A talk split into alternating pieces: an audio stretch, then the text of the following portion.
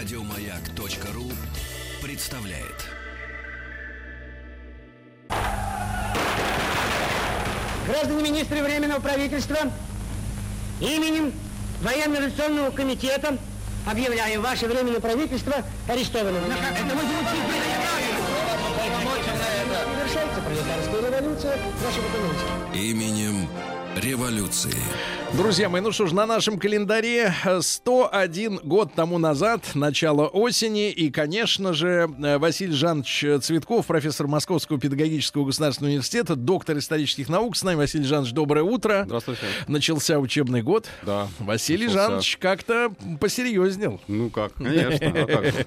А, с первокурсниками познакомились? Нет, пока еще. Слава У них э, такая программа вживания. Вот первые недели они проходят программу э, такой подготовки. Без преподавателей. предварительной, без, да, у Да. них еще нет занятий. Василий Жанович, э, итак, сентябрь, да, 1917 Да, год. да. Э, До, в общем-то, Октябрьского переворота осталось совсем чуть-чуть потерпеть. Совсем немного, да. Да. Что творится в Ну, столице? э, вот в прошлый раз мы остановились как раз на событиях еще конца августа. Это государственное совещание в Москве. Бла-бла-бла. Да-да-да. Ну, в общем, очень интересно было там э, обратить внимание на эпизоды, которые как раз вот э, имеют прямое отношение к тем событиям, о которых вот уже можно говорить сегодня, а именно Корниловское выступление э, генерала Корнилова. А, Во-первых, э, началось оно с такого символического рукопожатия, которым обменялись предприниматель, буржуй, как, в общем, можно было бы тогда, наверное, назвать Бубликов, тот самый знаменитый. Из железнодорожного да-да-да-да-да. ведомства? Совершенно Тот человек, верно. который не пустил Николая II Вот. Знаменательная личность, в феврале. безусловно. А вторая личность, не менее знаменательная, это Церетели. Церетели, как некий символ социал-демократии, меньшевик, э, представлял э, советы, советскую власть. И, вот, они... это и фото есть такие? Нет? э, очень много сохранилось фотографий То есть, э, государственного совещания. Буржуй и Да. социал-демократ. Да, да, именно это считалось неким символом, что вот теперь э, и левые, и правые должны объединиться вместе э, против вот каких-то там угроз внешних и внутренних. Эм, вот, но э, гораздо больший фурор э, произвело появление неожиданное, м, потому что он не был заявлен в сп- в списке там выступающих, докладчиков. В общем, это была определенная импровизация. Экстра. Э, появление генерала Корнилова во время заседания государственного совещания. А, Василий Жанович, а на вскидку, просто чтобы мы представляли. Э, Генерал — это же звание, которое... Ну, это вот в советское время были генералы без э, соответствующего количества э, войсковых соединений, да? А в России сколько примерно генералов было? Ну, порядок хоть э, Ой, ну, численный. это, это можно так, э, в общем-то, определить. э, Порядка, я сейчас Ну, хотя цифру, бы. конечно, не назову, ну, э, там порядка, наверное, около нескольких тысяч человек. Вот так, Генералов. смотреть э, по цел, в целом. Дело в том, что там э, генеральские чины, это же генерал-майор, генерал-лейтенант и полный генерал. Ну, и э, фельдмаршальских чинов у нас на тот момент уже не было. А полный генерал, это вот как раз и Корнилов, он генерал от инфантерии. Ну, таких есть, э, немного, войск. Генерал от артиллерии, генерал от кавалерии, генерал от инфантерии и так далее. Да, немного, потому что дослужиться вот до полного генерала в мирное время, во всяком случае, это было достаточно сложно.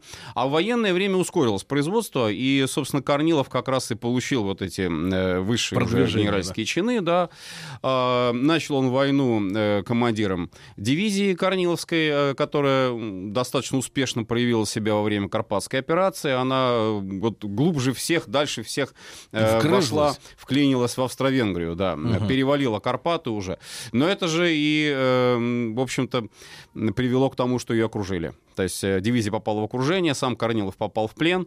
А, Сохранились его фотографии в плену даже тоже. Вот его, в общем, снимали в Австро-Венгрии, считали, что это такой, в общем, хороший э, подарок э, для императора, такой плененный и отважный русский генерал. Так. Но отважный русский генерал не смирился с пленом и бежал. То есть это был единственный случай. С товарищем, товарищ был один. Мрняк, чех, который потом, правда, попался уже незадолго до перехода границы. В общем-то, полиция его смогла захватить. Вот. А Корнилов был э, единственный генерал, вот именно в генеральском чине. Вообще бежало много людей из плена. Это... Он с аксельбантом бежал? Нет, он бежал переодетый в австро-венгерскую форму. Ага. Вот, причем, поскольку он языка не знал, а, вот настолько, насколько это там можно было бы... Вообще он э, владел-то персидскими языками, арабским языком, вот восточные языки, это связано было с его предыдущей службой. Вот, э, но ему пришлось изображать такого немого. Молчаливого. А, да, да. э, И, и это, конечно, тоже, может быть, определенные сложности создавал, но тем не менее, вот э, побег был удачным для него. И э, перейдя уже границу, перейдя в расположение русских войск, э, поначалу его никто не узнал вообще, какой-то оборванец там, я не знаю. И только после того, как он представился, что вот я генерал Корнилов, э, он э, как бы уже был э, опознан и А как тогда Да. относились к Награжден. бежавшим из плена? Э, очень положительно, потому что даже вот не как раз... подозревали в них, например, завербованных товарищей? М, Ой, это вот, может быть, началась эта история вот как раз э, с июля 17 года, когда м, вот действительно потом стали уже вот эти подозрения возникать, там уже шпиономания пошла. Ну, связано, естественно, с тем, С что вот, э, ищут э, виновных э, в этих поражениях, в том числе и среди большевиков ищут виновных. Вот. А так до этого нет, наоборот. э, Как раз в 17 году возникает так называемый союз бежавших из плена. Отдельная организация, такая достаточно влиятельная, ну, правых взглядов, э, стоящая за продолжение войны до победного конца. И вот этот вот союз бежавших из плена, он э, в том числе и Корнилова тоже всячески поддерживал А в 17 почему же году. фурор-то возник при появлении Корнилова на совещании? Э, Не ждали, во-первых, э, то есть он не был среди заявленных докладчиков, и в этом многие усматривали э, некое недоверие со стороны Керенского, потому что, наверное, это тоже имело место. Э, Керенский не то чтобы ревновал Корнилову, а опасался, что этот вот боевой генерал придет, ну, э, не то, что он двух слов связать не сможет во время выступления, но что-нибудь такое скажет в отношении Временного правительства, что лучше Ляпнет. потом, да, что лучше потом уже э, э, как-то его придется дезавуировать, а это нехорошо. Ну и не, не послали ему при- приглашение, а как бы объясняли это тем, что вот тяжелое положение на фронте, надо ему на фронте быть, а не по столицам разъезжать. А он Можно ли, Василий Жанович, чтобы наши слушатели как-то, может быть, эмоционально понимали то время, потому что, э, вы знаете, школьников же мучают этими датами, Ну да. и там уже не живые люди, там Ну, вот конечно. в учебниках там какие-то фигурки, да, и Бывает. эти фамилии еще запомните. Все Бывает, это так да. мучительно. Поэтому, собственно говоря, большинство э, нормальной аудитории, там, ну, молодой, да, они ненавидят историю, потому что их заставляют вот это все учить, а потом уже с возрастом, может быть, понимание приходит, да, эти люди оживают в сознании. Да, Вы скажите, хорошо. вот э, Корнилов каким-то образом, я могу ошибаться, вы поправьте, Ничего, Э, он напоминал эмоционально вот э, э, Лебедя генерала, я имею в виду пришедшего вот в эту политическую тусовку вдруг военного человека, да, с какими-то, э, э, э, так сказать, э, с более правильными, прямыми, жесткими Вот вы, какими-то вы знаете, вот выкладками. вы в точку попали, потому что если брать период 90-х годов, э, преснопамятный, тут э, ситуацию очень любили сравнивать. Я не скажу там, что это было распространено, но тем не менее был вот такой прецедент. В публицистике, в интернете тоже это проходило. Ну, кстати, это и сейчас даже остается. Значит, линейка такая была, параллели. А, Керенский — это Горбачев. Э, ну, такое вот распространенное сравнение. Болтун, Советы, да. советы это Ленин, это Ельцин. А, Многие говорили, а вот Корнилов это ГКЧП. А потом уже и с Лебедем тоже стали сравнивать. Потому что э, действительно немногословный генерал, такой, который, вот, как говорится, скажет, как отрежет, твердая рука, ну вот то, что нужно в условиях э, такого, Хаоса. как бы, как представлялось, бардака, да, и вот он придет, порядок наведет, грубо говоря. Да вот, вот эти параллели, они, конечно, я не знаю, насколько вообще они оправданы, ну, потому что история никогда на 100% не повторяется, диалектика, э, вот, всегда уже какие-то новые есть явления, но тем не менее, а да, что, это товарищ, привлекательно. э, вернее, господин генерал-то, ваше высокоблагородие, это... э, Нет, выс- ваше высокопревосходительство. Высокопревосходительство. Высокопревосходительство. Полный генерал, это так. А ваше высокоблагородие, это э, полковник, если вот он будет. Пардон, благородие, попутал. капитан. Простите, ваше высокоблагородие. всё мелочи, да. Ну вот. И что вот интересно дальше вот посмотреть. Значит, у него был собственный поезд. Ну, как главковерх он имел этот поезд. Это поезд еще от Николая II достался, военный. И вот он на этом поезде сам приехал в Москву, на белорусский вокзал. И была э, проведена встреча, э, вот что тоже интересно, э, в Большом театре, где шло государственное совещание, его не ждали абсолютно, а вот правые круги, которые на него надеялись, которые видели в нем вот такого спасителя Отечества, правые круги устроили ему такую самостийную, самостоятельную встречу. Причем встреча была, ну, я не знаю, наверное, только вот Шаляпина, может быть, так еще встречали. Угу. Фурор, полный фурор. И опять же, что тоже интересно, начальник Московского военного округа, генерал Верховский, угу. не давал команды его встречать. И встретили по собственной инициативе. Встретил караул юнкеров, юнкерский караул от Александровского военного училища. А, встретили э, ударницы э, женщины. Угу. Встретили делегации студентов. Встретили э, местные, так сказать, активные общественные деятели. Цветами убрали полностью его автомобиль. Причем он сказал, сам генерал Корнилов сказал, уберите, говорит, цветы, я же не тенор. Оставьте только вот георгиевский флажок, на который я имею право. Вынесли на руках на руках выносили э, вот члены Союза офицеров армии и флота. А тут, раз, к слову, он сам-то каких взглядов был?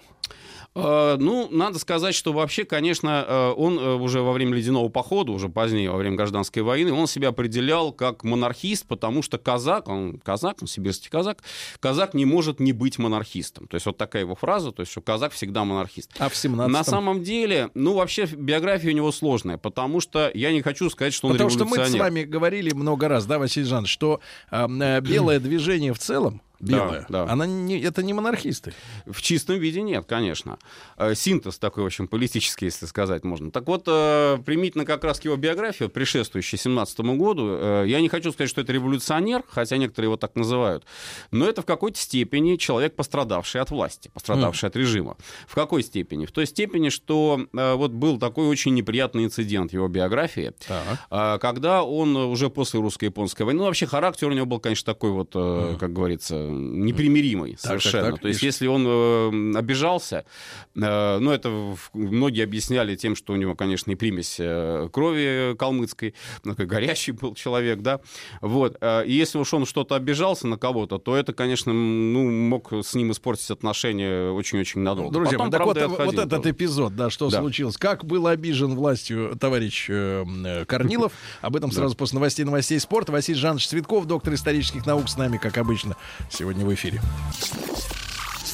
Товарищи, рабочая крестьянская революция, о необходимости которой все время говорили большевики, совершилась!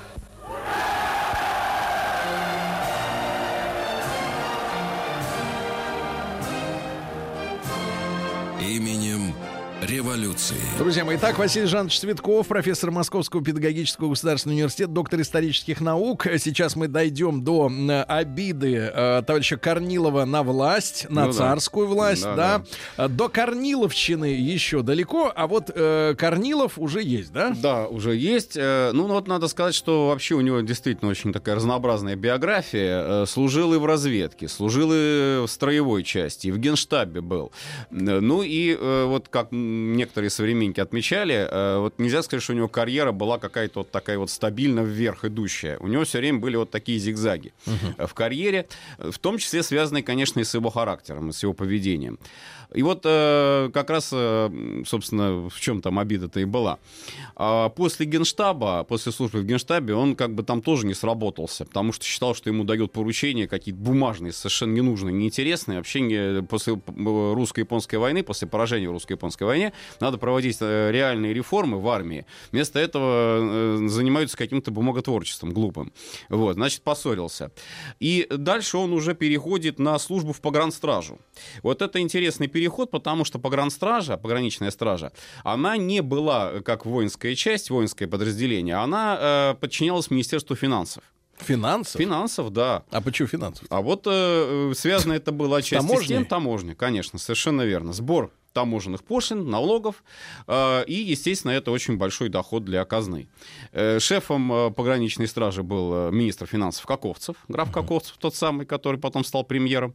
Вот. И Корнилов получает назначение на Дальний Восток, дальневосточную таможню, дальневосточную эту погранслужбу. Но э, поначалу, в общем, и семья, и жена так были рады, потому что там, во-первых, жалование больше, и, в общем, ну, довольно привычный для него регион, Это потому что он на Дальнем был? Востоке. Э, это пока еще полковничье звание. А сколько человек получал вот в Российской империи, будучи полковником? Ой, ну Примерно. там, э, там, э, в общем-то, разные были оклады, а, в зависимости от э, того, где служишь. Как бы базовый оклад там составлял порядка нескольких сот рублей. Вот так. Несколько сот. Да, да. Это неплохое жалование а, уже. Вот. А для Корнилова, поскольку у него семья была большая, и здесь, в общем-то, тоже такой был резон, что вот он там будет служить в погранстраже и будет хорошо себя ощущать. То есть даже, по сути, можно было бы сказать, что он уходит вообще от военной службы. Но э, там оказались очень серьезные злоупотребления. То есть там такая была, грубо говоря? Панама. А? Контрабандисты. Э, Не только. Там и поставки э, по завышенным ценам. Э, Там и вот это вот, как говорится, лапа э, помазанная Ну, то есть варьё. Ба, да, да, да, да. Вот. И вот он со свойственным ему такой вот прямотой, характером вошел в, в конфликт там с местным начальством. Местное начальство пожаловалось Каковцеву. Каковцев приказал дело закрыть, прекратить, и самого же Корнилова отправили в отставку э, уже из э, погранслужбы. Э, Перевели его э, на остров Русский в Владивостоке. Но Это моста на тот тогда не момент- было. а, да, еще пока. На тот момент это была, как, как говорится, крайняя точка вот, э, Ну нашей э, погранслужбы и, в общем, совершеннейший медвежий угол. То есть оттуда, из Владивостока, сделать себе карьеру, вернуться обратно на какую-то высокую должность, ну, практически было невозможно. Если бы не началась Первая мировая война. Э, потому что, ну, с одной стороны, конечно, это бедствие для народа, беда, а вот для военных, многих военных, это возможность сделать карьеру, как тут, в общем-то, не относиться бы к этому. Вот Корнилов как раз принадлежал к такой категории людей. Сохранились его э, как раз письма, которые он писал сестре, э, где он начало войны воспринимает, в общем, как, ну, вот Шанс. то, что нужно, да, то, что нужно для, для него, для себя. Я готов, и я хочу пойти в строевую часть, и там уже проявить себя. И, собственно, вот из Владивостока потом он уже со своими как раз солдатами, подчиненными переводится а, на фронт, э, юго-западный фронт, он вот принимает участие в Карпатах, о чем мы уже говорили. То есть вот эта вот обида на власть, она у него была связана именно с тем, что э, коррупция во власти есть как он считал, э, что есть вот эти вот нарушения закона, а власть это все покрывает. Мгм. И на- наказывает тех, кто, собственно, пытается как-то власти раскрыть глаза. Вот такая вот примерно ситуация была у него. И не то, что он потом, как говорится, Ну, замолчал. кстати ну, говоря, Василий Жанович, а можно на Да. секунду буквально вернуться тогда к событиям э, февраля 17 года? мгм, мгм, мгм. Можно подозревать коррумпированность э, органов власти в том, что в итоге на местах оказались бездарные, э, в общем-то, без, нет, бесталанные руководители, которые и не смогли в итоге справиться с бунтом э, Здесь э, вы, да, вы справедливо это вот заметили. Ну, наверное, лучше все-таки говорить, что здесь была не такая вот, как принято, наверное, понимать, экономическая коррупция, да? Э, Там э, более выгодные места. Там в 17 году, в общем-то, деньги быстро обесценивались, поэтому сказать, что там были хлебные должности, это уже не совсем э, будет правильно. Как раз э, большие доходы можно было получить уже не на госслужбе, а в коммерции. Там чистые спекуляции, там огромные прибыли были. Вот. А здесь скорее такая коррупция порядка, ну, политического, что ли. А, То есть, когда назначают на ту или иную должность человека не столько по профессиональным качествам, сколько по степени его вот этой революционной сознательности. Это все началось при Керенском, это все продолжалось. в Не-не, а я вот и- имею в виду при, дальше? э, при царе, то есть вот э, в руководстве того же А, ну, Петрограда. э, это да, это тоже не без этого. Потому что вот когда мы говорили о февральских событиях, конечно, там, ну что, если посмотреть на эти фигуры того же самого э, князя Голицына, да, последнего премьера, там, того же Протопопова, министра внутренних дел, или там генерала Хабалова, ну что, здесь какие-то выдающиеся администраторы, выдающиеся какие-то, я не знаю, э, борцы с, э, со смутой. Нет, заурядные, достаточно заурядные, ну, добросовестные, ну, в общем, заурядные чиновники а, и э, совершенно лишенные инициативы. А, вот, Понятно. а, Хорошо, да. возвращаемся тогда, да? И вот Корнилов обиженный, у него обида это сидит. Да, да, да. Ну и вот э, многие потом вот из этого эпизода, конечно, делали вывод такой, что он вообще на власть обиделся, обозлился. Но опять же, вот если его частную переписку посмотреть, она сохранилась, кстати, не опубликована, к сожалению, до сих пор. А, Вот, а, она не свидетельствует о том, что он как-то власть вот прям вот непримиримо осуждал. Он просто, ну, сожалел о том, что вот как у нас все-таки в стране, какие у нас непорядки. А, потому что дальше уже после побега он, э, ну, как сказать, обласкан властью, да, он получает э, награду, он получает орден Святой Анны. Герой, да? Его, да, Георгий, он был дважды Георгиевский кавалер, но там не за побег из плена, а за боевые действия как раз. Вот. И э, его уже Николай II как бы в какой-то степени начинает замечать. А надо сказать, что у Николая II была такая особая память на людей, и вот строевой такой генерал, боевой строевой генерал.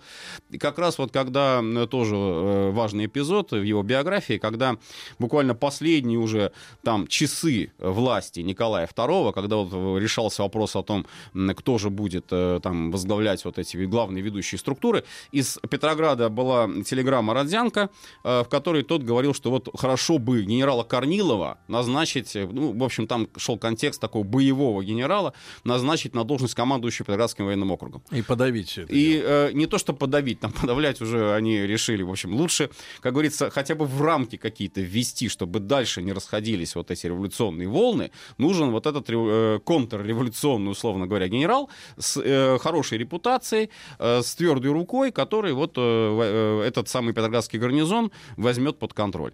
Ну и Николай II на этой телеграмме написал согласен. То есть это своего рода такое тоже вот как бы одобрение Корнилова.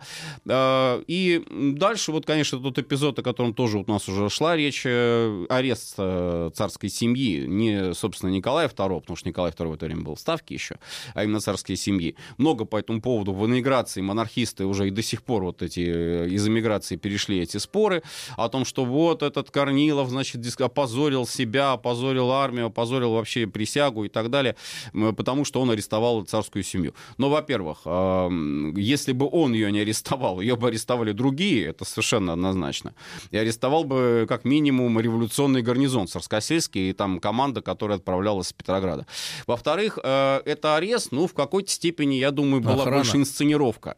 То есть э, показать, что вроде бы э, мы царскую семью вот арестовываем, а с другой стороны, помните, вот о чем мы в прошлой передаче с вами говорили? Э, внешний конвой с бантами красными ходит и показывает, какие они революционеры. Внутренний конвой, вот эти вот как раз люди, Верные назначенные люди. Корниловым, это, по сути, те же монархисты, как полковник Кабалинский там и другие.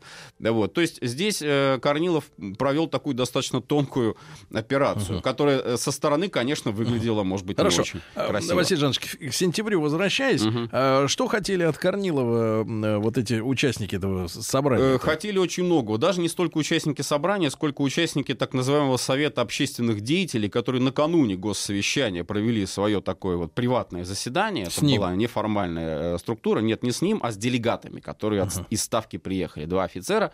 Э, И вот эти э, общественные деятели, там э, главную скрипку играл Милюков. Павел Николаевич тоже обиженный властью, потому что его в отставку отправили, и в то же время человек, который мечтал вернуться во власть. Вот. а, И э, приехали вот эти офицеры, начали говорить о том, что вот как популярен Корнилов в войсках, и вот давайте будем продвигать его на какую-то, может быть, не, ну, выше там в военной иерархии уже выше, чем главковерх уже ничего быть не может, а вот на какую-то, может быть, там гражданскую э, должность, ну, не- если не премьера, то во всяком случае человека, у которого большие полномочия не только на фронте, но и в тылу тоже. Вот какая была идея. И эта идея нашла поддержку, э, но надо сказать, что поддержка больше была, конечно, такая словесная, психологическая поддержка, чем реальная. Хотя надо э, тоже этот вариант э, не упускать из виду. Было создано общество, в общем, которое взяло на себя финансирование Корнилова. И в этом обществе небезызвестный Путилов. Акционерное общество. Нет, такое частное. Вот. э, э, Республиканский центр, э, вот такое название, в общем-то, Ага. достаточно... за- Путилов — это заводчик. Да, тот самый Путилов, который был тоже, в общем-то, известен у нас э, как очень богатый человек. Плюс тому, э, Путилов имел очень много связей и, естественно, мог аккумулировать вот эти средства и направлять их на поддержку вот тех людей, А которые поддержку, а ему что были деньги нужны. могли решить-то Деньги могли решить даже в условиях инфляции, могли решить все. Прежде всего, Корнилову начали создавать рекламу. И рекламу Политическую. очень активную, и Про. военную, и политическую. После вот этого приказа о восстановлении смертной казни на фронте, а, после того, как он э, достаточно успешно, надо сказать, все-таки провел отступление русской армии и стабилизировал фронт, вот, э, стали э, воспевать его как вот самого талантливого, самого выдающегося военачальника. Вышла в свет очень большим тиражом брошюра «Первый народный главнокомандующий». Вот до этого, значит, были не народные, а это вот народный главнокомандующий. Ну, тоже это вот, естественно, играло роль определенную. И Деникин в своих очерках «Русской смуты» очень э, точно охарактеризовал вот эту ситуацию, что Корнилов, э, получая вот как бы э, такую информацию о самом себе, даже не будучи э, там, я не знаю, очень честолюбивым человеком, но в какой-то степени уверовал в собственную исключительность. Уверовал в то, что ему предстоит спасти Россию. Гипноз. Да, да, вот так вот сложилось. Э, Психология здесь имела очень большое значение. Ну, а дальше больше. Э, Значит, э, происходит поражение Северного фронта, происходит сдача Риги. Важный тоже Это момент. сентябрь. А, это август. Август. Это август очень важный момент. Почему? Потому что от Риги на Питер, по сути, прямая дорога. Вот если так посмотреть по карте, там Ревель, Таллин, да, Ну ну, да, это как всё. бы вот такой э, небольшой изгиб фронта. А так, если по прямой, то э, уже немцы могут напрямую наступать на Петроград. Почему сдали Ригу? Э, С одной стороны, слева как бы говорили о том, что в этом виноват Корнилов, потому что вот он главковерх и ничего хорошего не сделал. И Ригу сдали.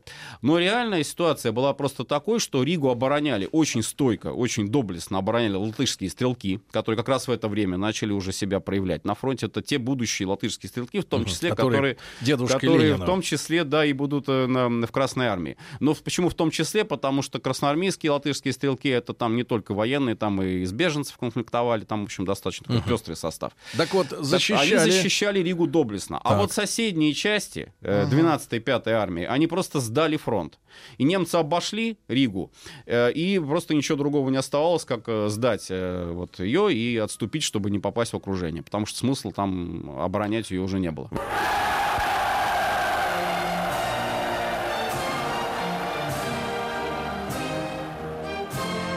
Именем революции.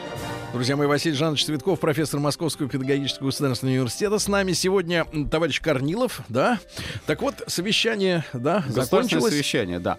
Ну, такое оно еще не закончилось. Не Так закончилось. Вот как раз прибывает генерал Корнилов. э, перед ним местная там, ну, как сказать, очень авторитетная в коммерческих кругах женщина Морозова, купчиха, опустилась на колени. Это тоже вот все пр- прямо вот говорили этот эпизод.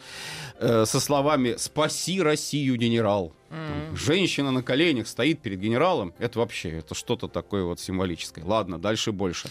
Значит, садится он в автомобиль, сняли эти цветы, и куда он едет? Он едет не в Большой театр сначала, а он едет поклониться, приложиться э, к иконе Пресвятой Богородицы Иверской часовни. Ну, для нас сегодняшний, может быть, это, так сказать, ничего такого особенного. Да, ну, православный человек, естественно, вот вошел, по- поклонился, приложился к иконе. В то время в этом тоже усмотрели некий символ. Какой?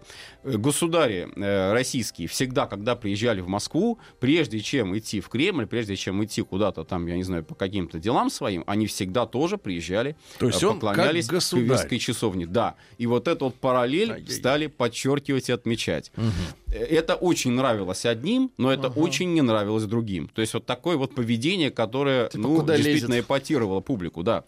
А, И э, потом он уже выступает в Большом театре, но речь его э, Керенского, э, в общем-то, успокоила в какой-то степени, потому что Керенский боялся. Корнилова, видимо, ждал, что гораздо хуже э, будет э, там высказывание. Ну, э, Корнилов просто перечислил факты дезертирства, мародерства, и э, как бы чтобы было понятно, почему сдали Ригу, чтобы там не говорили, что там трусы э, солдаты или там плохие офицеры, а просто вот развал армии сам по себе, недостаток дисциплины, прежде всего, конечно, на Северном фронте. Северный фронт, он, э, у него боеспособность русский. падала. Где был русский, да, ну, э, уже там и командование это сменили, но все равно не, не лучше стало. Так вот, э, был такой как бы конкретный доклад по конкретным позициям, по конкретным установкам. Но реакция на этот доклад была тоже совершенно неожиданная. То есть э, Большой театр разделился, зал разделился на две части, на правую и на левую. Но он вообще-то и до этого был разделен, потому что сочувствующие правым они были э, по правую руку от сцены, э, сочувствующие левые, там представители Советов, СССР, они были на левую э, стороне. И вот правый и центр аплодируют, рукоплещут, там кричат, я не знаю, с места, браво, браво, генерал. Хотя что он такого, собственно, сказал, кроме того, что он перечислил вот эти самые факты. Проблема, да. Ну да, он сказал, что вот если так дальше будет продолжаться, то, в общем, нечего ждать э, каких-то побед на фронте. Невозможно воевать с такой армией. А слева, слева, улюлюканье, свист, крики, долой, значит, диктатор, руки в крови и так далее, и так далее. То есть вот, э, вот что произошло в Большом театре. Такая мини-гражданская война Мини-спектакль. э, началась. Да, Без ну, стрельбы. э, вот, и, и надо было успокоиться, надо было, в общем, чуть ли не заседание вообще хотели прервать после этого. Потому что действительно был э, не столько, наверное, вот как раз к вопросу о том, не столько э, сам генерал что-то сказал, сколько вот эти ожидания от него, что он скажет, вот они были такими. А кто в царской ложе сидел? Э, Послы, иностранцы, иностранные послы их пригласили. Вот э, это тоже, кстати, интересный факт, интересный момент, что вот царя-то нет, но вот иностранцы сидят. Это, в этом тоже многие э, в Символизм. газетах писали, да, видите, вот царя сбросили и иностранцам продались. Вот такая как бы взаимосвязь. Ну Петрушка. и третий день, последний день заседания госсовещания, это речь Керенского, прощальная речь Керенского. А, После Корнилова выступили э, еще несколько военных, и в частности атаман Каледин Донской. И вот он-то как раз обрушился на временное правительство. Так гораздо хлеще Жестко. сказал, чем э, жестче, чем Корнилов. Вот там уже прямые были такие намеки о том, что правительство у нас э, чуть ли не изменническое. Вот. Но, с другой стороны, э, у Каледина был такой определенный э, запас прочности, да, выражаясь современным языком. Э, Он же выборный атаман донского казачества. Его просто так в отставку не отправишь. За ним За ним донские люди. казаки стоят, да. Вот, поэтому он в какой-то степени может говорить, что хочет. А Корнилов все-таки подчиненный. Его назначают, снимают. Ну, здесь, может быть, вот тоже это сказалось. А, И э, прощальная речь Керенского, которая продолжалась чуть ли не до двух часов ночи. Э, совершенно закончившаяся, э, закончившаяся такой истерикой. То есть, э, ну, он, конечно, сорвал аплодисменты тоже, безусловно, ему аплодировали, кричали. Если стенограмму почитать, там это немножко напоминает заседание там э, съездов КПСС, когда там все встают, э, раздаются овации, в актеры товарищ Сталин. Ну, примерно то же самое было с Керенским. Он актер, конечно, как адвокат, это, безусловно, талант не отнимешь. И вот у него интересный такой был пассаж в речи э, такого ти- типа, что от меня требуют, чтобы я стал жестче, чтобы я стал диктатором.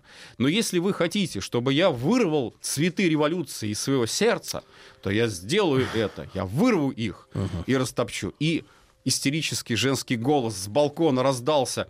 Вы не сделаете этого, Александр Федорович. Я сделаю это, сказал. И на этом, так сказать, вот э, акцент. А, Василий был Жанович, один маленький момент. А вот он же жил достаточно долго Да. в эмиграции. Он на какие шиши-то вот, э, э, политиков. на шиши-то до 70-го года Ну, вы знаете, формально, формально э, жалование это все работа журналиста. Работа журналиста, э, статьи, книги. Книг он много написал. а так вот по ощущениям. А по ощущениям, конечно, не были определенные фонды, были определенные, конечно, связи, которые у него сохранялись, в том числе, видимо, и по масонской линии тоже. Вот, и это все... Но э, справедливости ради, надо сказать, что во время Великой Отечественной войны Керенский совершенно однозначно э, поддержал э, советскую армию, э, Красную армию, э, желал победы под Сталинградом, и э, если, в общем-то, верить там определенным сведениям, Но даже перечислял том, деньги на О ее... том, как, э, как вырвал победу. цветы Керенский из Да. души революции, мы в следующий раз. Василий. Жанович Цветков, доктор исторических наук. Василий Жанович, огромное спасибо. Спасибо. Еще больше подкастов на радиомаяк.ру.